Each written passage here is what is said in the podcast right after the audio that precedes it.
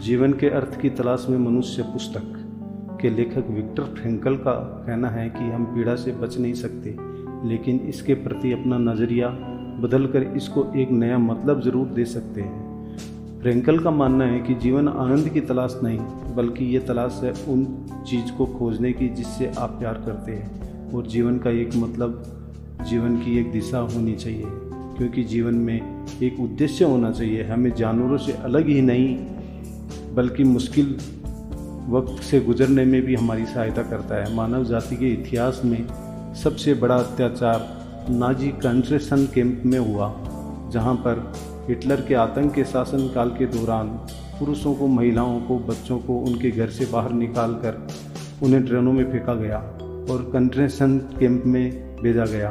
वहाँ पर ज़िंदगी अत्यधिक कठिन थी, इतने की आप सोच भी नहीं सकते। उनसे उनकी आम ज़िंदगी, नाम, कागजात, यहाँ तक कि उनकी पहचान भी उनसे छीन ली जाती थी। वहाँ पर उन्हें केवल एक वर्दी और एक नंबर दिया जाता था, वही उनकी पूरी पहचान थी। और इन सब के बावजूद भी उन्हें मृत्यु का एक निरंतर भय सताता रहता था। क्योंकि अगर कोई भी व्यक्ति बीमार पड़ जाता या फिर काम करने लायक नहीं होता तो उन्हें गैस चैम्बर में ज़िंदा जला दिया जाता था। फ्रेंकल जो कि एक साइक्रोटिस्ट भी थे, वो उन बुरी परिस्थितियों में खुद के व्यवहार का अध्ययन नहीं कर पाए। लेकिन जो रिसर्च उन्होंने बाकी लोगों पे की, इन बातों ने हमेशा के लिए मनोविज्ञान की दुनिया बदल दी।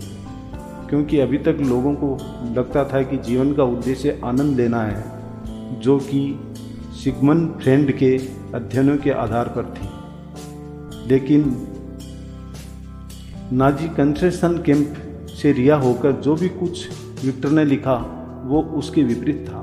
क्योंकि फ्रेड का कहना था कि इंसान और जानवर बहुत ज़्यादा अलग नहीं है, और ऐसा फ्रेड ने इस आधार पर कहा कि दोनों ही आनंद, खुशी के पीछे भागते हैं और इसी से उत्साहित रहते हैं। लेकिन विक्टर ने अपने तजुर्बे और बहुत सारे गवाहों से फ्रेड की थ्योरी गलत साबित की, क्योंकि विक्टर ने अनुभव किया था कि कंसंट्रेशन कैंप में वही लोग ज़िंदा बचे थे जिनको अभी भी अपने जीवन से कुछ उम्मीदें बाकी थी।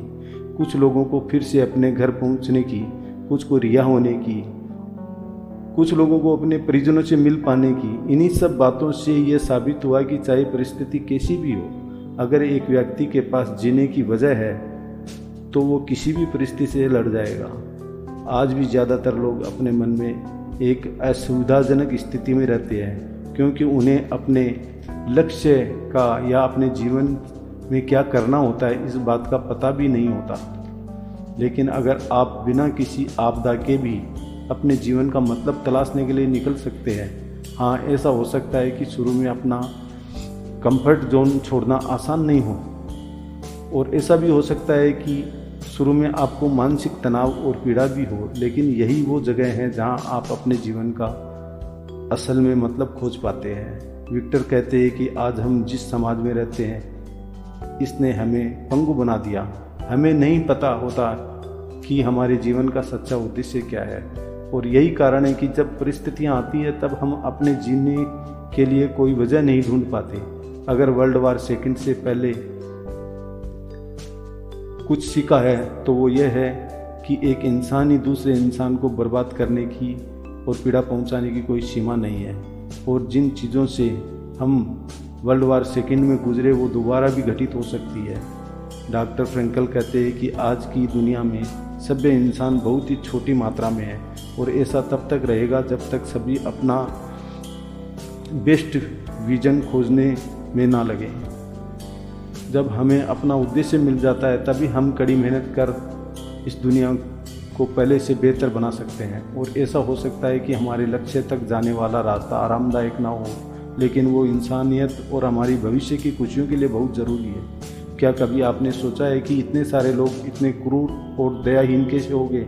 इसका कारण बस यही है कि लोगों के अंदर एक खालीपन है, जिसकी वजह से लोग वो करते हैं जो दूसरे उनसे चाहते हैं, या फिर जो दूसरे लोग कर रहे हैं और मनोवैज्ञानिक अध्ययन से यह भी पता लगा कि हिटलर से पहले लोगों को लगता था कि उनको ज़िंदगी का कोई मकसद ही नहीं है। लेकिन वे सभी जब हिटलर की बातों में आ गए और उन्हें लगा कि ऐसा करने से जर्मनी बहुत ही अच्छा देश बन जाएगा और उन्हें उनकी ज़िंदगी का सच्चा लक्ष्य भी मिल जाएगा और इन्हीं कारणों से वे जब लोग इतना बड़ा पाप करने के लिए तैयार हो गए। अक्सर लोग अपनी ज़िंदगी का मतलब खोजने के बजाय दूसरों की ज़िंदगी में मतलब खोजते हैं और उन्हें लगता है कि इस तरीके से तरीके से वे अपना उद्देश्य पालेंगे।